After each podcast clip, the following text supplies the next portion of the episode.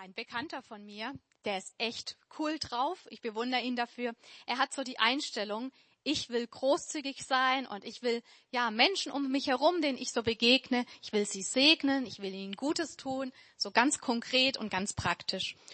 Und mit dieser Haltung geht er durch den Tag und er ist einfach offen für Impulse, wo, wo kann ich großzügig sein? Und er erlebt das immer wieder, dass Gott ihm ja dann ganz klare Gelegenheiten dazu schenkt und ähm, Ideen gibt.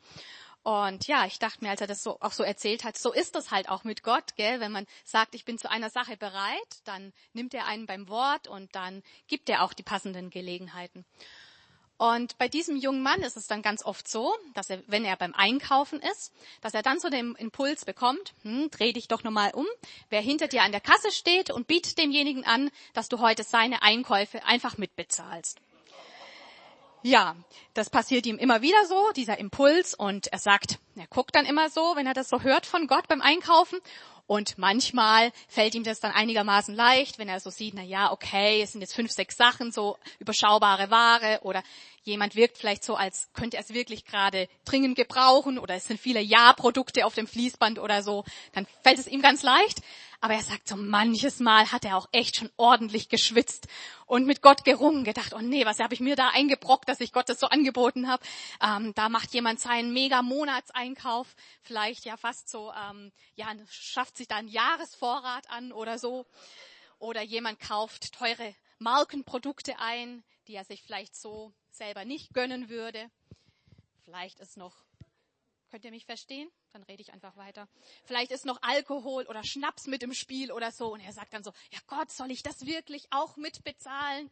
Und Gott sagt immer wieder, ja, sollst du, ich will, dass genau dieser Mensch hinter dir an der Kasse heute durch deine Großzügigkeit beschenkt wird. Und so fragt er dann einfach die Person hinter sich, ähm, sagen Sie mal, ähm, ich habe das auf dem Herzen, für Sie mitzubezahlen. Wäre das okay, wenn wir einfach dieses ja, Trennhalter an der Kasse, ihr wisst, was ich meine, wenn wir es einfach wegtun und die Rechnung geht dann einfach auf mich, die Kassiererin, ähm, ja, tippt einfach weiter und ich bezahle dann für Sie. Die Menschen sind, kann man sich vorstellen, im ersten Moment ziemlich perplex. Die wissen irgendwie gar nicht richtig, wie ihnen geschieht. Uh, ja, so ungefähr. Und dann aber an der Tür oder draußen auf dem Parkplatz kommen sie und sagen, boah, danke. Und natürlich die Frage liegt nahe, warum haben Sie das denn getan? Sie kennen mich doch überhaupt nicht. Ich schuld Ihnen doch gar, Sie schulden mir doch gar nichts. Und ja, warum haben Sie das denn gemacht? Das habe ich ja noch nie gehört. Das ist mir ja noch nie passiert. Und dann sagt er ganz schlicht und einfach, wissen Sie, ich habe Gott kennengelernt.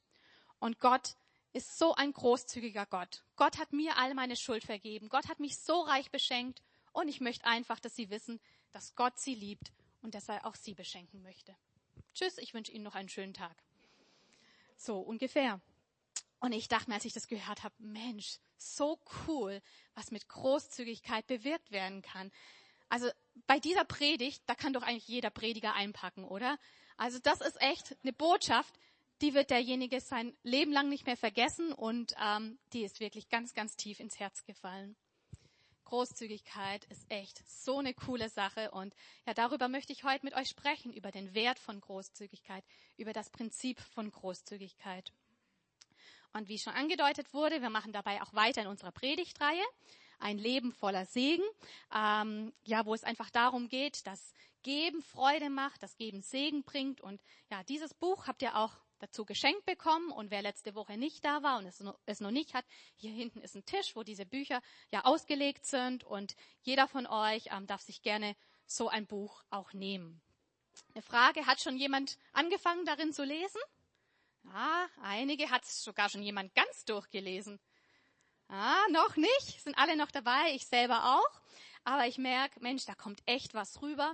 Es ist auf der einen Seite echt theologisch fundiert und jemand schreibt aus der Praxis, was er ja mit diesem Thema erlebt hat. Und wenn es beides zusammenkommt, dann hat es echt Power. Und ja, genau. Also wie gesagt, nehmt euch gerne dieses Buch mit oder wenn ihr auch jemanden kennt, wo ihr denkt, Mensch, dem würde ich das eigentlich gerne schenken, dann ähm, dürft ihr euch gerne noch ein weiteres Exemplar mitnehmen. Jerome hat letzte Woche so den Einstieg gemacht in diese Predigtreihe und er hat über das Prinzip vom Zehnten gesprochen wo es darum geht, dass man Gott am Anfang des Monats zuerst ja zehn Prozent von seinem Einkommen gibt und damit so zum Ausdruck bringt, Gott, Ich will dich an die erste Stelle in meinem Leben setzen und ich möchte dir wirklich auch ja für meine Versorgung komplett vertrauen. So ein gutes und wichtiges Prinzip und ähm, ja, ihr könnt gerne die Predigt auch nochmal online nachhören und auch in diesem Buch wird sehr ausführlich darauf eingegangen. Und ich glaube, es lohnt sich wirklich, dass man sich damit mal auch echt gründlich auseinandersetzt, einfach weil es ein richtiges Segensprinzip ist. Heute möchte ich über Großzügigkeit, ja, nachdenken, zu euch sprechen und dazu vorneweg ein Zitat, das ich ganz wichtig finde, ähm, so vom Ansatz her. Da heißt es, Großzügigkeit ist nicht etwas, was Gott von dir will, es ist etwas, was Gott für dich will. Und ich glaube, dieser Blickwinkel ist ganz entscheidend. Großzügigkeit ist nicht etwas, was Gott von dir will, dass er so als fordernder Gott da ist und sagt, hey, du musst und du sollst mir irgendwie oder mir oder anderen was geben. Warum auch? Er hat ja alles und er hat die Möglichkeit, auch Menschen um mich herum zu beschenken, unabhängig von unserer Großzügigkeit. Es ist nicht was, was Gott von dir will, sondern was er für dich will. Warum will Gott Großzügigkeit für uns? Ja, ich glaube, weil es uns wirklich in eine Freiheit hineinführt, weil es Freude macht und weil es was ist, worauf er Segen gele gelegt hat und ja, womit wir auch letztlich selber gesegnet werden. Es ist jetzt ungefähr ein Jahr her, da hatten Markus und ich so das Empfinden, wir sollen einer Familie Geld geben, einfach damit sie mal in Urlaub fahren können oder ja, sich was leisten oder gönnen können, was sonst nicht so ohne weiteres drin wäre. Und es war ganz interessant, es war wirklich nur ein paar Monate später, da hat uns jemand exakt den gleichen Betrag geschenkt, mit exakt den gleichen Worten. Hey, wir haben es auf dem Herzen, euch Geld zu geben, damit ihr euch was gönnen könnt, was damit machen könnt, was so vielleicht nicht so ohne weiteres möglich wäre. Wir dachten, boah, wow, cool. Jetzt hatten wir zweimal Freude gehabt, einmal beim Geben, einmal bekommen. Das ist ja echt richtig cool. Aber nur ein paar Monate später hat Gott uns gesagt, hey, wir haben da noch mal was für euch und wir haben noch mal den doppelten Betrag obendrauf bekommen. Einfach so, völlig unerwartet, einfach geschenkt bekommen. Und wir merken das selber immer wieder. Gott ist so großzügig. Er ist wirklich großzügig ohne Ende. Und ja, schon allein, wenn wir in die Schöpfung hineingucken, oder? Dann merken wir das doch schon. Ich habe neulich so eine Doku gesehen über irgendwie Unterwasserwelt und so. Und es ist so krass. Normalerweise kriegt man das ja nie zu Gesicht. Aber was für eine Vielfalt da ist an Farben, an Formen, an Pflanzen, an Tieren. Hey, sogar in der Unterwasserwelt, wie Gott das alles großzügig angelegt und geschaffen hat. Ich finde das so unglaublich. Und dann Jesus. Gott hat ihn seinen einzigen Sohn hergegeben.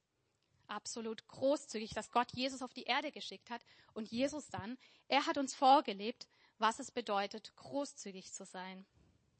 Auf einer Hochzeit geht der Festgesellschaft der Wein aus und Jesus schenkt dem Brautpaar 700 Liter Wein, also an die 1000 Flaschen. Unglaublich, oder?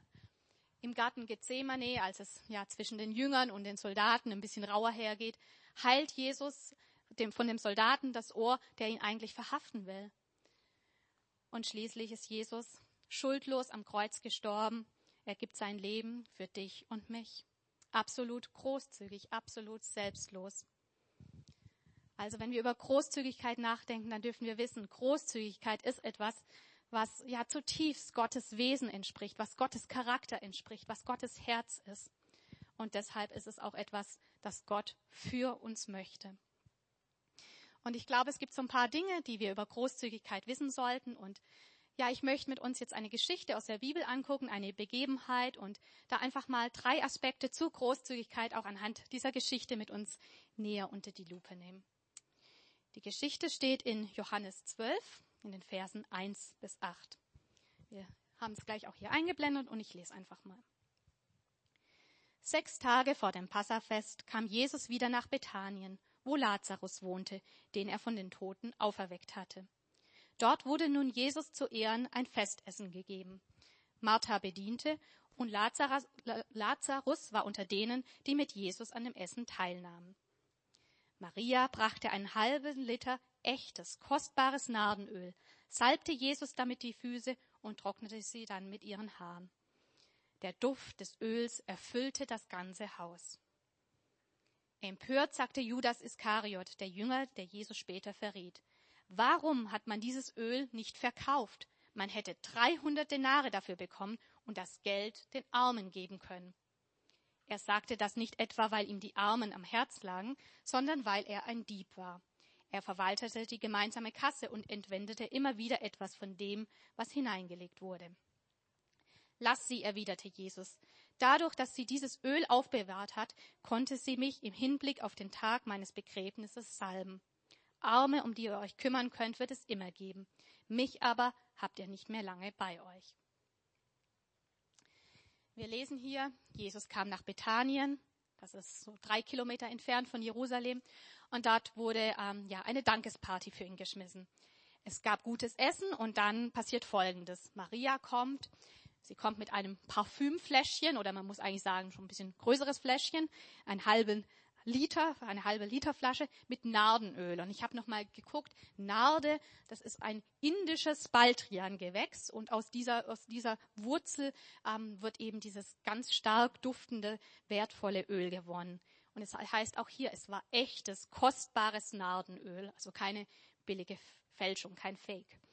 Und dieses Öl hatte einen Wert von 300 Denaren. Ein Denar ist so ein üblicher Tageslohn gewesen. Das heißt 300 Denare, man kann eigentlich sagen ein Jahresgehalt. Um mal so ein Gefühl dafür zu bekommen, rechne mal kurz nach, was ist so dein Jahresgehalt? Hm, muss es jetzt nicht laut sagen, aber einfach mal so Zahl im Hinterkopf. Ja, und dieses Öl im Wert von einem Jahresgehalt, sagen wir einfach mal 30.000 Euro oder so, dieses Öl gießt Jesus über die Füße. Und es heißt hier, der Duft des Öls erfüllte das ganze Haus. Wie war die Reaktion darauf? Man könnte jetzt sagen, boah, wie großzügig, Hammer Maria, das ist ja echt meine Hochachtung, dass du das gemacht hast. Aber die einzige Reaktion, von der wir hier lesen, heißt, Verse 4 und 5, empört, sagte Judas Iskariot, der Jünger, der ihn später verriet, warum hat man dieses Öl nicht verkauft? Man hätte 300 Denare dafür bekommen und das Geld den Armen geben können. Also Empörung war die Reaktion. Kopfschütteln. Hey, wie dumm. Was für eine Verschwendung. Mit dem Geld hätte man doch was ganz anderes machen können. Das hätte man viel besser einsetzen können. Und das ist so ein Aspekt, auf den ich kurz eingehen möchte. Großzügigkeit stößt auf Kritik. Wo Großzügigkeit gelebt wird, glaube ich, kommt auch immer Gegenwind. Gibt es Gegenstimmen und gibt es auch negative Reaktionen. Hier in dieser Geschichte war es Judas, der gesagt hat, oh, das Geld, das hätte man doch ganz anders einsetzen können. Aber mal ehrlich, hat der Judas hier wirklich so einen sozialen Anfall? Oder ähm, war das nicht einfach nur ein vorgeschobenes Argument? Doch, sagt die Bibel, das war, war nicht ehrlich gemeint, dass er das gesagt hat. Es heißt hier, er sagte das nicht etwa, weil ihm die Armen am Herzen lagen, sondern weil er ein Dieb war. Er verwaltete die gemeinsame Kasse und entwendete immer wieder etwas von dem, was hineingelegt hineingelegt wurde. Also das mit den Armen, das war nur vorgeschoben. Eigentlich ging es ihm nur um sich und wie er sich bereichern kann. Und ich könnte mir vorstellen, ähm, dass Judas schon gewusst hat, dass es drauf rausläuft, dass Jesus sterben wird und dass er eigentlich drauf spek spekuliert hat, dass alles Geld, was da irgendwie in der Kasse ist, auch ähm, ja letztlich ihm gehört oder er es für sich behalten kann. Was können wir hier für uns mitnehmen? Wir dürfen, ich glaube, wir sollten einfach wissen, wenn wir großzügig sind, dann werden wir nicht nur Zustimmung finden, nicht nur Applaus ernten. Es wird Kritik geben. Leute werden sagen, aus ganz unterschiedlicher Motivation heraus, warum auch immer, werden Leute sagen, Mensch, das ist doch Verschwendung, was du hier machst. Das Geld, das könnte man auch ganz anders einsetzen. Oder das ist doch völlig übertrieben. Weniger würde es auch tun. Das muss doch nun wirklich nicht sein. Und es kann ganz schnell passieren, dass wir dann verunsichert werden und das wirklich in Frage stellen. Vor allem auch dann, wenn es irgendwie fromme Argumente sind. Wenn man zum Beispiel hier in der Gemeinde sagt, ach, das Geld, das hätte man doch besser in die Mission gegeben oder so, da hätte es wirklich was gebracht, wozu dieses oder jenes. Aber ich möchte einfach mitgeben, wenn du so den Impuls hast, bei irgendeiner Sache großzügig zu sein, dann lass dich nicht so schnell von Kritik, von Gegenwind oder von Scheinargumenten verunsichern. Manchmal ist es, dass ja diese Kritik von außen kommt, aber manchmal ist dann natürlich auch in uns so Fragen, ha, ist es wirklich richtig, ist es wirklich dran oder sollte man nicht doch anders und so weiter. Aber wenn du einen Impuls hast, den der Heilige Geist dir gibt, dann mach das, was dir auf dem Herzen liegt. Und auch wenn du Kritik erntest, lass dir dabei nicht die Freude am Geben nehmen. Das ist so eine erste Sache. Eine zweite Sache. Maria, wir haben es gelesen, sie hat ja so ein ganzes Jahresgehalt ausgegeben, um Jesus die Füße zu waschen, äh, zu salben. Und die Frage ist, ich habe mir das auch so gestellt, wie kam es bei ihr dazu? Das ist ja schon wirklich eine ganze Menge Geld. Was hat sie dazu bewogen, so krass großzügig zu sein? Angedeutet wird es schon in Vers 1, den wir gelesen haben. Da heißt es, sechs Tage vor dem Passafest kam Jesus wieder nach Bethanien, wo Lazarus wohnte, den er von den Toten auferweckt hatte. Und die ganze Geschichte mit Lazarus, die wird uns im Kapitel zuvor in Johannes 11 erzählt. Und da wird uns das so erzählt, dass Lazarus eben der Bruder war von Maria, dass er schwer krank war und dann auch gestorben ist. Und das Ganze mit seinem Tod, das war echt eine Riesentragödie. Wahrscheinlich war er auch noch nicht so alt oder wie auch immer, weil es wurde total viel geweint und ähm, Jesus, der das mitgekriegt hat, über ihn heißt es, er war auch bis ins Innerste erschüttert. Also das war wirklich ja ein Riesendrama. Und Lazarus wurde dann begraben und er war vier Tage tot. Und dann kommt Jesus zu diesem Grab und sagt, wälzt den Stein weg. Und jemand sagt, was? Das ist doch völliger Quatsch. Der ist seit vier Tagen tot und der Leichnam riecht schon. Also die Verwesung ist schon eingesetzt. Trotzdem, der Stein wurde weggewälzt. Jesus ruft, Lazarus, komm heraus. Und das Unfassbare geschieht. Wir lesen es, der Tote trat heraus, Füße und Hände mit Grabbinden umwickelt und das Gesicht mit einem Tuch verhüllt. Voll crazy. Befreit ihn von den Tüchern und lasst ihn gehen. Boah, Hammer, was da passiert. Und noch einmal die Frage, was hat Maria dazu bewogen, so großzügig zu Jesus zu sein? Wir haben es gerade gelesen. Sie hat erlebt, dass Jesus ihren Bruder von den Toten auferweckt hat. Sie hat erlebt, dass Jesus in ihre Familie total krass eingegriffen hat, dass er ja ihre Tragödie zum Guten verwandelt hat. Und das ist so mein zweiter Punkt. Großzügigkeit kommt aus einem dankbaren Herzen. Maria war Jesus einfach von Herzen dankbar für das, was er getan hat, für das Eingreifen, für das Wunder. Und jetzt war sie bereit, Jesus alles zu geben und Jesus zu ehren. Und ich glaube, wenn du dir mit dem Thema Großzügigkeit geben bisher eher schwer tust. Boah, Zehnter und jetzt auch noch Großzügigkeit und das irgendwie in dir so einen Druck verursacht und du dich da irgendwie unwohl fühlst und denkst, oh, ich weiß, ich sollte, ich müsse, aber, äh, und so. Ich glaube, das ist nicht der richtige Ansatz. Da möchte ich dich einfach ermutigen, dich nochmal neu auf den Weg zu machen, zu gucken, Mensch, wer ist Jesus eigentlich für mich? Was hat Jesus für mich getan? Und ich glaube, dann wird vieles ganz automatisch folgen. Maria war einfach hin und weg von dem, was Jesus ja, dass Jesus ihrem Bruder das Leben geschenkt hat, von dem, was Jesus getan hat. Und sie musste sich da gar nicht verstellen oder verkrampfen oder ja abmühen, irgendwie großzügig und dankbar zu sein, sondern es ist ganz automatisch gefolgt. Und die Frage ist so, wie sieht es denn aus? Hat Jesus denn nur dem Lazarus das Leben geschenkt? Epheser 2, Vers 4 und 6. Doch Gottes Erbarmen ist unbegreiflich groß. Wir, also auch wir, jeder von uns, wir waren aufgrund unserer Verfehlungen tot. Aber Jesus hat uns so sehr geliebt, dass er uns, aber Gott hat uns so sehr geliebt, dass er uns zusammen mit Christus lebendig gemacht hat. Ja, es ist nichts als Gnade, dass ihr gerettet seid. Zusammen mit Jesus Christus hat er uns vom Tod auferweckt und zusammen mit ihm hat er uns schon jetzt einen Platz in der himmlischen Welt gegeben, weil wir mit Jesus Christus verbunden sind. Jesus hat auch dich und mich von den Toten auferweckt. Er gibt dir Leben, er bietet deinem Ehepartner Leben an, deinen Kindern. Und wir verdanken ihm wirklich alles. Und ich glaube, diese Dankbarkeit, die führt uns zur Großzügigkeit. Und ich weiß, dass es auch hier in der Gemeinde echt Menschen gibt, die richtig großzügig sind, die ein total großzügiges Herz haben. Und ich glaube wirklich, ja, der Schlüssel liegt in der Dankbarkeit ein dritter und letzter Aspekt. Judas hat ja so die Frage gestellt, Mensch, ähm, ja, dieses Nardenöl, ähm, warum, warum, wozu, wieso und konnte es so gar nicht sehen. Und wir haben schon gesehen, naja, sein Motiv war nicht so koscher, aber ehrlich gesagt ist die Frage ja schon irgendwie berechtigt, Mensch, hat es das wirklich gebracht? Hat, hat es wirklich sein müssen, so ein kostbares Nardenöl da auszugeben? Ich möchte einfach sagen, Großzügigkeit ist immer von Bedeutung. Und Großzügigkeit hat immer ja echt eine Berechtigung und eine Tragweite, auch wenn wir uns darüber gar nicht bewusst sind.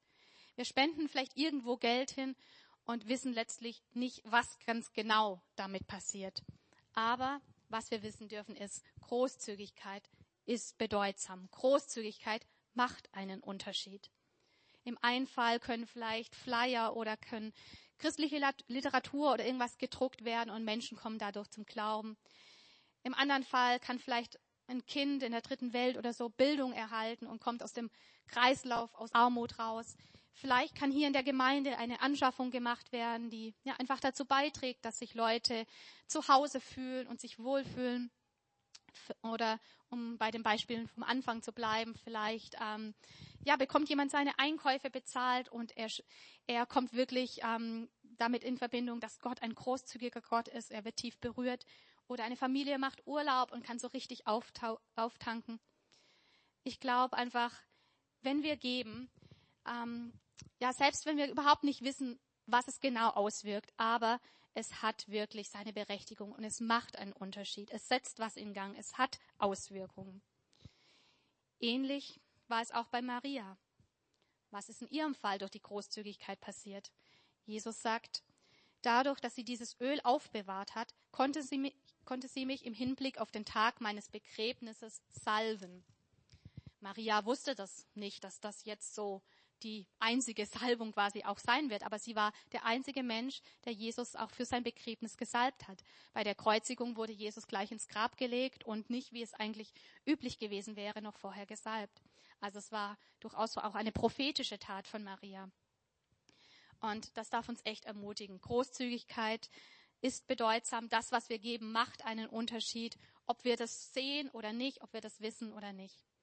Jesus sagt sogar in Matthäus 26, Vers 13, ich sage euch, überall in der Welt, wo man das Evangelium verkünden wird, wird man sich auch an sie, also an Maria erinnern und von dem reden, was sie getan hat. Als Maria das Nardenöl genommen hat und angefangen hat, Jesus die Füße zu salben, da hat sie sicherlich nicht gedacht, wow, damit werde ich berühmt, damit gehe ich in die Geschichte ein. Aber genau das ist doch der Fall. Überall auf der ganzen Welt, wo man das Evangelium verkündet, wo man davon spricht, was Jesus am Kreuz für uns getan hat, ist auch Maria, ist ihre Salbung, ihre Großzügigkeit mit ein Thema. Großzügigkeit macht einen Unterschied. Ich darf schon mal das Lobpreisteam nach vorne bitten und ich möchte uns allen einfach so die Frage mitgeben, auch wenn wir jetzt so in den nächsten Wochen hier dieses Buch lesen und weiter in dieser Predigtreihe unterwegs sind möchte ich dich einfach fragen, wie sieht es mit Großzügigkeit in deinem Leben aus? Sicherlich ja nichts, wo man so schnell mal irgendwie abhandeln kann, sondern wo man sich vielleicht echt auch nochmal damit beschäftigen kann. Natürlich, ja, kann man auch mit anderen Dingen großzügig sein, nicht nur mit Geld und Finanzen, auch mit seiner Zeit. Man kann großzügig sein mit Komplimenten. Man kann großzügig sein in der Vergebung. Man kann seine Talente großzügig einsetzen. Aber ich möchte einfach uns so die Frage mitgeben, welchen Stellenwert hat Großzügigkeit bei uns? Und ich habe mich das so gefragt und ich glaube, das ist gut, wenn jeder von uns sich das so fragt. Bist du bereit, in deinem Alltag auch mehr Gelegenheiten wahrzunehmen, um großzügig zu sein? Und ganz spannend, wie würdest du reagieren, wenn Gott dich zu einer besonderen Großzügigkeit auffordert? Das könnte nämlich durchaus auch mal passieren. Ich möchte uns alle, ich schließe mich da voll und ganz mit ein, weil ich weiß, ich habe da auch noch sehr viel Luft nach oben. Ich möchte uns wirklich zur Großzügigkeit anspornen, weil es ein Segensprinzip ist, weil wir auf diese Weise das Herz Gottes widerspiegeln. Um nochmal bei diesen Punkten hier zu sein, lass uns großzügig sein, auch wenn Kritik, auch wenn Gegenwind kommt. Lass uns nicht aus Druck heraus großzügig sein, sondern wirklich aus einem dankbaren, aus einem veränderten Herzen heraus. Und lass uns echt damit rechnen und darauf vertrauen, dass wir mit unserer Großzügigkeit einen Unterschied machen. Amen. Ich möchte gern mit uns beten. Wenn ihr möchtet, steht auch gerne noch mit dazu auf. Wir werden auch gleich nochmal ein Lobpreislied miteinander singen. Ja, Gott, du bist so großzügig. Jesus, du hast uns wirklich vorgelebt, was es bedeutet, einen Lebensstil der Großzügigkeit zu führen. Und ich bete, dass wir dir auch in diesem Punkt immer ähnlicher werden. Dass wir immer mehr das Potenzial darin erkennen, das darin liegt, Großzügigkeit zu leben. Für andere ein Segen zu sein, aber auch selber gesegnet zu werden und in eine ganz neue Freude und Freiheit hineingeführt zu werden. Ich bete, dass du uns allen guten, gute Gedanken zu diesem Thema schenkst, wenn wir uns ehrlich damit weiter auseinandersetzen und beschäftigen. Dass du uns Impulse gibst und uns da leitest in unserem Alltag, Herr. Ja, Herr, was wäre möglich, wenn wir wirklich, jeder von uns in seinem Umfeld echt für Großzügigkeit bekannt wäre und wir als ganze Gemeinde ja bekannt dafür wären, dass wir eine überaus großzügige Gemeinde sind. Herr, schenkt uns echt die Sicht dafür, dass wir durch dieses Prinzip, durch diesen Wert echt dein Herz widerspiegeln können. Ja, und Menschen durch uns ein Stück weit dich sehen können. Ich möchte uns da allen segnen, wirklich mit guten Impulsen, mit guten Gedanken, mit ganz viel Freude in der Umsetzung. Möchte einfach an dieser Stelle noch sagen, Gott hat wirklich großzügig gegeben, seinen Sohn Jesus. Er ist am Kreuz von Golgatha gestorben, für dich und für mich. Und ich möchte an dieser Stelle einfach fragen, während wir alle auch die Augen geschlossen haben, ist heute, heute Morgen jemand hier, der sagt, ja, ich möchte dieses Geschenk, das Gott mir in Jesus gemacht hat, dieses Geschenk vom Kreuz auf Golgatha, ich möchte es für mich in Anspruch nehmen. Ich möchte Jesus in mein Leben einladen und ich möchte ihm mein Leben, ich möchte ihm mein Herz schenken. Ist jemand hier, der sagt, ja, heute Morgen möchte ich wirklich Jesus mein Leben einladen. Er soll der Herr in meinem Leben sein. Dann heb doch kurz als Zeichen deine Hand und ich möchte einfach gerne für dich beten.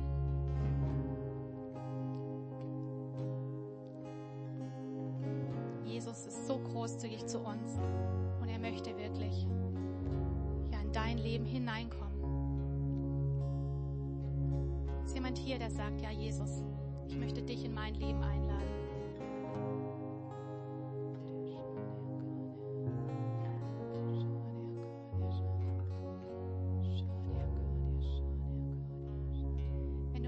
beschäftigt dich. Das lässt dich nicht los. Du hast vielleicht noch Fragen dazu. Du möchtest mehr darüber wissen. Kannst du nach dem Gottesdienst auch gerne auf mich zukommen oder hier wird auch Gebet angeboten, hier vorne. Und das sind Leute, die sehr gerne mit dir darüber nochmal reden und für dich und